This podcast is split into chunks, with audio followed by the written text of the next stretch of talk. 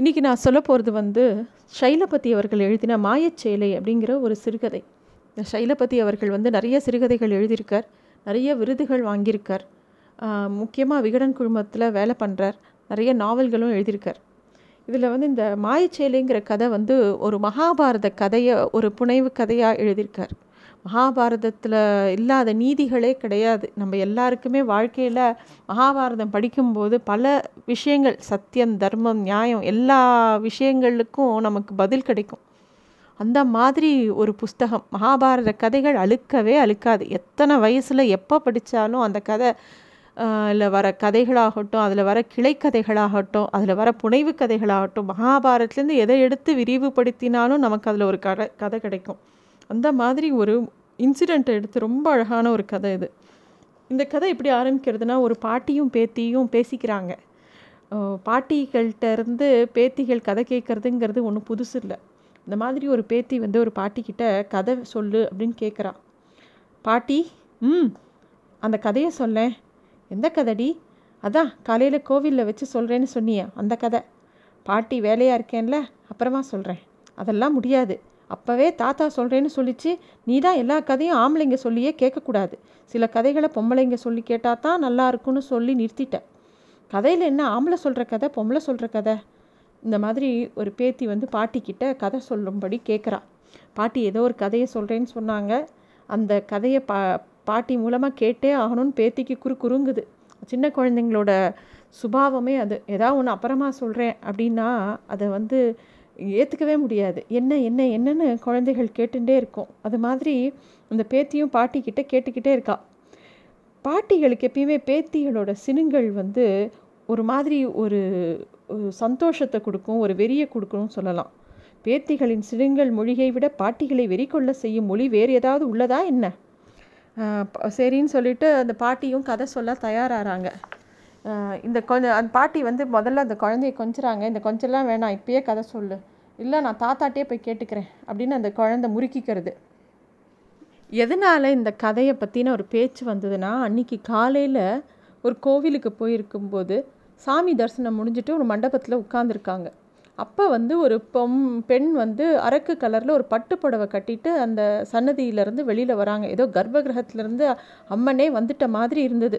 இந்த பாட்டிக்கு எப்பயுமே அரக்கு கலர்னால் ரொம்ப பிடிக்கும். அரக்கு கலர்னாலே ஒரு பைத்தியம். ஏற்கனவே பீரோ பீரோவில் நிறைய புடவைகள் அந்த கலரில் இருந்தால் கூட எப்போ அரக்கு கலரை பார்த்தாலும் பாட்டிக்கு ஒரு சந்தோஷம் வரும். பாட்டி தான் ரசித்தது மட்டும் இல்லாமல் தாத்தாவை கூப்பிட்டு பாருங்கள் அந்த அம்மா கட்டிக்கிற புடவை எவ்வளோ அழகாக இருக்குல்ல? அப்படின்னு சொல்கிறாங்க எப்பயுமே தாத்தா வந்து பாட்டி ஏதாவது கிண்டல் பண்ணணும்னு நினப்பார். அவர் வந்து அடுத்தவ புடவைக்கு ஆசைப்படாதடி அப்புறம் துரியம் பொஞ்சாதி மாதிரி அப்படின்னு சொல்ல ஆரம்பிக்கிறாரு. பாட்டி உடனே முறைக்கிறாங்க. டக்குன்னு தாத்தாவோட முகம் அப்படி சுண்டி போயிடுது. பேத்திக்கு ஆர்வம் ஆயிடுச்சு அது என்னது? அது என்ன தாத்தா துரியன் பொஞ்சாதி மாதிரின்னு என்னவோ சொன்னியே. அது என்ன? அப்படின்னு அந்த பொண்ணு கேட்குறது தாத்தா ஒன்றுமே சொல்லலை. பேசாமல் தான் இருக்கார். ஆனால் பேத்தி விடவே இல்லை. அவரே அப்புறம் அம்மாடி அது ஒரு கதைம்மா அப்படின்னு சொல்கிறாரு அப்படின்னா கதைன்னா சொல்லுப்பா தாத்தா அப்படின்னு இந்த குழந்தை திருப்பியும் கேட்குறா ஆனால் பாட்டி வந்து நிறுத்திடுறாங்க. போதும் போதும். கதையெல்லாம் அப்புறம் பேசிக்கலாம். கிளம்புங்க வீட்டுக்குன்னு கூட்டிகிட்டு வந்துடுறாங்க. ஆனால் அந்த குழந்தை விடலை. ஐயோ பாட்டி ஒரு டூ மினிட்ஸ் தாத்தா அந்த சின்ன கதையா பெரிய கதையா? அப்படின்னு கேட்குறது ஆனால் பாட்டி வந்து அந்த கதையை தாத்தா சொல்லக்கூடாதுங்கிறதுல தீர்மானமாக இருக்காங்க.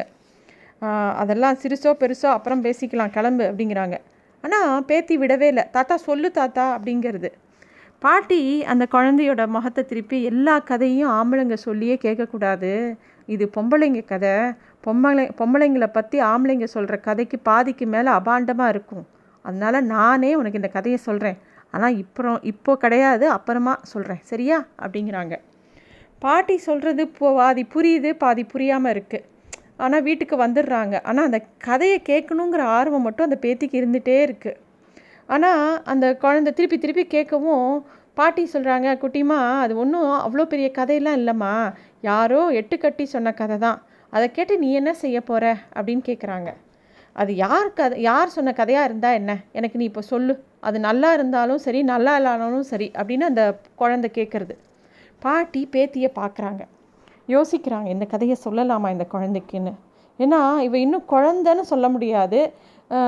கொஞ்சம் வளர்கிற வயசு வந்துடுச்சு. குழந்தையிலேருந்து ஒரு பெண் பருவத்துக்கு போகிற ஸ்டேஜில் அவள் இருக்கா. இவ பெண்ணாக மலர்ந்துன்னு இருக்கா. இவளுக்கு இந்த கதையை எப்படி சொல்கிறது அப்படின்னு பாட்டி யோசிக்கிறாங்க. அப்படி ஒன்றும் ஊர் உலகம் அறியாத கதையும் இல்லை இது. இதை விட மோசமான கதைகளை எல்லாம் இவங்க இந்த மாதிரி குழந்தைங்க இப்போ செய்திகளாகவும் தொடர்களாகவும் திரு திரைப்படங்களாகவும் பார்த்துன்னு தான் இருக்காங்க. காலங்காலமாக இந்த கதையில் அப்படி ஒன்றும் பேரதிர்ச்சி வரக்கூடிய மாதிரி எதுவும் பெரிய விஷயம்லாம் இதில் இல்லை. சரி இந்த கதையை சொல்லலாம் அப்படின்னு சொல்லிட்டு பாட்டி ஒரு முடிவுக்கு வந்து கதையை சொல்ல ஆரம்பிக்கிறாங்க. அதாவது கௌரவர் சபை மகாபாரத்லேருந்து இந்த கதையை சொல்கிறாங்க என்ன அந்த வார்த்தைக்கு அர்த்தங்கிறதுக்கு. கௌரவர் சபை சூதில் தர்மர் எல்லாத்தையும் விட்டுட்டார். நாடு நகரமும் சொத்து பத்து எல்லாம் போச்சு. போதாக்கரைக்கு அவங்க அஞ்சு பேரையும் வச்சு ஆடியாச்சு. அதுவும் போச்சு. மிஞ்சினது யார்? திரௌபதி. அவளும் அவளை கேட்காமலேயே வச்சு ஆடி தோத்தார் தர்மர். சூதில் ஜெயிச்சதால் திரௌபதியை சபைக்கு இழுத்துட்டு வர சொல்லி துரியோதனம் உத்தரவிடுறான். அது அவன் தம்பி துச்சாதனை அண்ணன் ஏதோ நல்ல காரியம் செய்ய சொன்ன மாதிரி ரொம்ப உற்சாகம் அவனுக்கு. உடனே கிளம்பி திரௌபதியோட அந்தபுரத்துக்குள்ளே போகிறான் அங்கே போனால் திரௌபதிக்கு ஒரே வயிற்ற வழி அப்படியே கவுந்து படுத்திருக்கா. அப்போ அவன் வந்து அவளை சபைக்கு கூப்பிட்றான். அவளும் என்ன சொல்கிறா நான் வீட்டுக்கு விளக்கமாக இருக்கேன். என்னால் வர முடியாது. நான் ஒத்த ஆடையில் இருக்கேன் அப்படின்னு சொல்கிறா ஆனால் ஆம்பளைக்கு தெரியுமா என்ன? அப்படின்னா என்னென்னு? ஏதோ ஓரமாக ஒதுங்கி சும்மா உட்காந்துருக்கான் சாக்குன்னு நிறைய பேர் நினச்சிட்ருக்கான் அவன் வீட்டுக்கு இல்லை நாட்டுக்கே தூரமானாலும் பரவாயில்ல. அவளை இழுத்துட்டு வாங்குறான் துரியோதனன். இதை வந்து துச்சாதன சபையில் சொன்னப்புறம் துச்சாதனனுக்கு திருப்பியும் போய் திரௌபதியை கூட்டிகிட்டு வர வேலை. அவன் போகிறான் ஆனால் துச்சாதனுக்கு அந்த திரௌபதி கையை பிடிக்கிற அளவுக்கு தைரியம் இல்லை. அதனால் அவன் முடியை பிடிச்சி தர தரன்னு இழுத்துட்டு சபைக்கு வரான். எல்லாரும் வேடிக்கை பார்க்குறாங்க. புருஷன்மார் அஞ்சு பேரும் கல் மாதிரி நிற்கிறாங்க இதை விட ஒரு பொண்ணு தன்னை நொந்துக்கிறதுக்கு வேறு என்ன வேணும்? இழுத்துட்டு வந்தவன் கிட்ட அவன் அண்ணன் சொல்கிறான்டே அவள் புடவைய உறவுடா அப்படின்னு. என்ன கொடுமை அது? ஒரு பொண்ணு புடவைய உரு உருவு அப்படிங்கிறது எவ்வளோ ஒரு கொடுமையான விஷயம். அதை அவமானப்படுத்த சொல்லி ஒருத்தனுக்கு அவன் அண்ணனே கட்டளை கொடு போடுவானா எங்கேயாவது? எந்த ஊர்லேயாவது இது நடக்குமா இந்த அக்கிரமோ? ஊருக்குள்ளே தப்பு செய்கிறவன் எல்லாரும் முடிஞ்ச வரைக்கும் தன் வீட்டுக்குள்ளார பயந்து தான் இருப்பான். ஒரு திருடன் கூட திருடுவானே தவிர வெளியில் ஆனால் வீட்டுக்கு தெரியக்கூடாதுன்னு தான் நினப்பான். அதுதான் அவன் பழப்புக்கு திருடுறான்னு நான் நினச்சிக்கலாம். ஆனால் வீட்டில் சொல்லிவிட்டு அடுத்தவன் கழுத்தை எப்படி அறுத்தேன்னு செஞ்சு காட்டி தான் திருடினதை வீட்டுக்கு கொடுத்து சந்தோஷமாக இருந்ததா அவன்லாம் ஒரு மனுஷனா? அட அவன் அப்படி பண்ணிட்டு வந்தானா? வீட்டில் இருக்கிற அண்ணன் அப்பா தம்பி எல்லாம் நல்லா செருப்பாலே அடிக்க மாட்டாங்க அவனை. அப்படி இல்லாத குடும்பத்தை என்னன்னு சொல்ல? பாரு அண்ணன் அண்ணங்காரனே தம்பியை ஒரு பொம்பளைய சேலையை உருவ சொல்கிறான் புருஷமாரெல்லாம் அப்படியே கொந்தளிக்கிறாங்க. இப்போ கொந்தளிச்சு என்ன பண்ணுறது சூதாட உட்காந்த நம்ம பொண்டாட்டிக்கு நம்ம மூஞ்சியில் க துப்புவாளேங்கிற எண்ணம் வேண்டாம் தர்மருக்கு அப்போவே பயந்துருந்தா இந்த அவமானம் வருமா? எல்லாம் ஆம்பளைங்கிற திமிரு. ஜெயிச்சவனுக்கும் அதே திமிரு. அட தோத்தவனுக்கும் அதே திமிரு தான் புடவையில் கையை வச்சான். அவ்வளோதான் அவளுக்கு தெரியும். புருஷமாரன் எவனும் காப்பாற்ற மாட்டான்னு அவனுக்கு அவளுக்கு தெரிஞ்சு போச்சு. ஏன்னா அவனுங்க சட்டத்துக்கு கட்டப்படுவானுங்க. அயோக்கியந்தான் சட்டத்தை மீறுவான். யோகியம் உசுரம் உசுறு போகிற வரைக்கும் சட்டத்தை பற்றி யோசிப்பான். பல நேரம் யோக்கியனாக இருக்கிறது கேவலம். புருஷமாரி இப்போ இப்படித்தான் கேவலமான பிறப்பாக நிற்கிறான்னு அவளுக்கு தெரியும். திரௌபதிக்கு தெரியும். எப்போவும் அவளுக்கு அவள் அண்ணன் மேலே அவ்வளோ பாசம் உண்டு. அவனுக்கும் தான். உனக்கு ஒன்றுனா நீ என்னை நினச்சிக்க. நான் எங்கே இருக்கேன்னு கவலைப்படாத. உன்னை எப்படியும் காப்பாற்றுவேன் அவன் ஏற்கனவே வாக்கு கொடுத்துருக்கான். அப்படி அவன் அண்ணன். அது அவளுக்கு ஆபத்தில் நினைவுக்கு வர அவள் பேரை சொல்லி கத்த ஆரம்பிக்கிறான் கோவிந்தா கோவிந்தா கோவிந்தான்னு கத்துறா அவள் அது அவன் அண்ணன் காதில் அது விழுது. அவன் ஊர் நாட்டுக்கு போகிற போதெல்லாம் அங்கங்கே கிடைக்கிற நல்ல சேலையெல்லாம் தான் தங்கைக்குன்னு பார்த்து வச்சுருப்பான். அதெல்லாம் அவளுக்கு வாங்கிட்டு போய் தரணும்னு எப்பயுமே அவன் நினைக்கிறது உண்டு. ஏன்னா அவனுக்கு இல்லை அவனுக்கு அவனுக்கு மட்டும் இல்லை எந்த அண்ணனுக்குமே ஒரு புடவையை பார்த்தா முதல்ல இது நம்ம தங்கச்சிக்கு எடுக்குமான்னு தான் நினப்பான். அப்புறம் தான் பொண்டாட்டிக்கு சரி வருமான்னு நினப்பான். இது நான் சொல்கிறது வந்து நம்பிக்கை இல்லைன்னா கொஞ்சம் தங்கச்சிங்களை விசாரித்து பார்த்தா தெரியும். எல்லா அண்ணன்களுக்கும் தங்கச்சிக்கு புடவை வாங்கி தரதுங்கிறது ஒரு சந்தோஷமான விஷயம். என்னடா அவள் இப்படி திடுதிடுப்புன்னு கூப்பிட்றாளேன்னு அவனும் நினச்சிக்கிட்டான். ஆனாலும் அவன் நிலமையை புரிஞ்சுக்கிட்டு இருந்த இடத்துல இருந்தே அவன் தான் பார்த்து அவளுக்கு வாங்கி தரணும்னு நினச்ச புடவையெல்லாம் மனசால் நினைக்காரு அவர். நினைக்க நினைக்க அவ்வளவு புடவையும் வரிசையாக அவன் மேலே சுற்றுது துச்சாதனம் முதல்ல அவள் கட்டியிருந்த அந்த சிவப்பு புடவையை உருவுறான் உருவி முடிக்க முடியல. உருவ உருவ உருவ புடவை நீண்டுக்கிட்டே இருக்குது வரதெனவோ ஆரஞ்சு கலர் புடவை. அதையும் உருவி போட்டு பார்த்தா பச்சை கலர் புடவையில் நிற்கிறா திரௌபதி. சரின்னு அதுவையும் உருவுறான் அப்புறம் பார்த்தா மஞ்சள் புடவை. வெறும்ன நிறம் மட்டும் மாறல. அதில் இருக்கிற வேலைப்பாடு மாறுது. ஊர் உலகத்தில் என்னென்ன வேலைப்பாடெல்லாம் இருக்கோ அதெல்லாம் உருவ அப்படியே மாறுது அந்த புடவையில். ஒவ்வொரு புடவையும் அவ்வளோ அழகு. அந்த புடவைகளை ஒத்தி பார்த்துட்டானா அவன் மனசு அப்படியே அழிஞ்சு அது மேலேயே பைத்தியம் ஆயிடும் அவ்வளோ அழகான புடவைகள் எல்லாமே. சபைகளை ஒரு அந்த அரசவையில் ஆம்பளைங்க மட்டுமா இருக்காங்க பொம்பளைங்களும் தான் இருக்காங்க. இது வரைக்கும் தங்கக்கிட்ட இருக்கிறத காட்டிக்காத பொம்பளைங்க. இப்போது தங்களை கட்டுப்படுத்த முடியாத அளவுக்கு திணறி போகிறாங்க அந்த புடவைகளை பார்த்து. அதில் ரொம்ப தடுமாறினது துரியோதனம் பொண்டாட்டி தான். அதுலேயும் அரக்கு கலரில் மான் சரிகை போட்ட ஒரு புடவையை வந்த உடனே அவளுக்கு இருப்பே கொள்ளலை சிம்மாசனத்துலேருந்து இருந்து இருந்து இறங்கி ஓடி போய் அந்த புடவையை எடுத்து பார்க்குறா. அது அவள் மனசுக்கு அவ்வளோ பிடிச்சி போச்சு.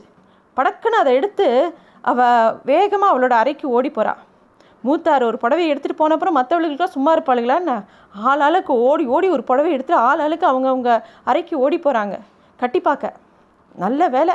காந்தாரிக்கு கண்ணு இல்லை. இருந்திருந்தால் அவளும் நாலு புடவையை சுருட்டியிருப்பா இப்போவும் திரௌபதி கோவிந்தா கோவிந்தான்னு கத்தின்ண்டே இருக்கா. ஆனால் இவளுக்கு காதில் விழலை. நூறு பேருக்கும் ஒரு தங்கச்சி இருந்தா. அவன் மட்டும் இதெல்லாம் பார்க்க பிடிக்காம வெளியில் போயிட்டான் இழுத்து முடிக்க முடியாமல் துச்சாதனம் மயங்கி விழுந்துட்டான். எல்லா ராசாக்களோட பொஞ்சாதிகளும் எடுத்தது போகவும் மீதி புடவை அங்கே தான் குஞ்சு கிடந்தது.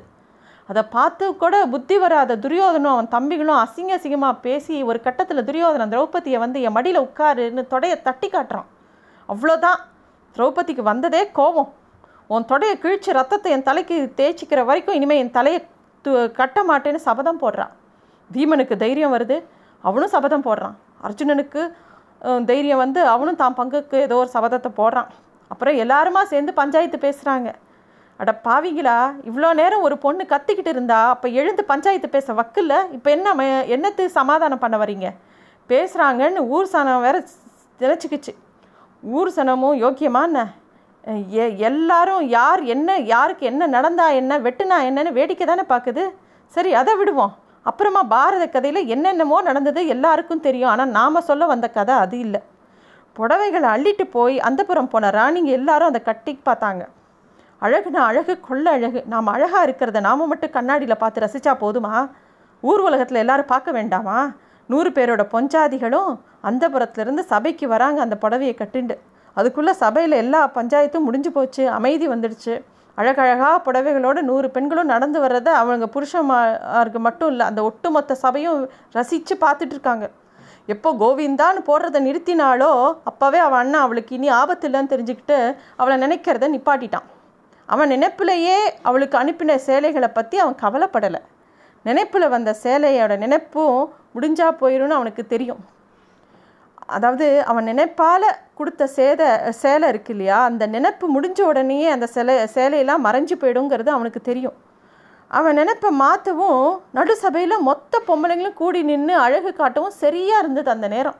நினைவு முடிஞ்சது இவங்க கட்டியிருந்த சேலையும் மறைஞ்சு போச்சு. ஐம்பட்டு பேருக்கும் சேலை இல்லாமல் அங்கே நிற்கிறாங்க எல்லாரும் எவ்வளோ முறிச்சு ரொம்ப அவமானப்பட்டு தங்களோட உடம்பை மூடிட்டு அந்த புறத்தை பார்த்து ஓடி போகிறாங்க அதை பார்த்து ஊரே சிரித்து போச்சு. என்ன பெண்ணே என்ன அப்படி பார்க்குற? அப்படின்னு பாட்டி அந்த பொண்ணுக்கு சொல்கிறாங்க அந்த நூறு பொண்ணுங்க அவமானப்பட்டது சிரிக்க விஷயமா நான் கேட்குற கண்டிப்பாக இல்லை. மனசாட்சியுள்ள யாரும் கேட்குற கேள்வியை தான் நீயும் கேட்குற ஆனால் நீயே யோசியேன் திரௌபதி சேலையை பிடிச்சி இழுத்தவன் இவளுக்கு நூறு பேரில் ஒத்திக்கு புருஷன் ஒத்திக்கு தம்பி ஒத்திக்கு அண்ணன் ஒத்திக்கு மச்சினை ஒத்திக்கு அம்மாஸ்தானம் பொம்பளை பிள்ளைய அவள் இஷ்டம் இல்லாமல் இப்படி பண்ணுறியடா அப்படின்னு ஒத்தி கூட நியாயம் கேட்கலையே. இங்கேன்னு இல்லை.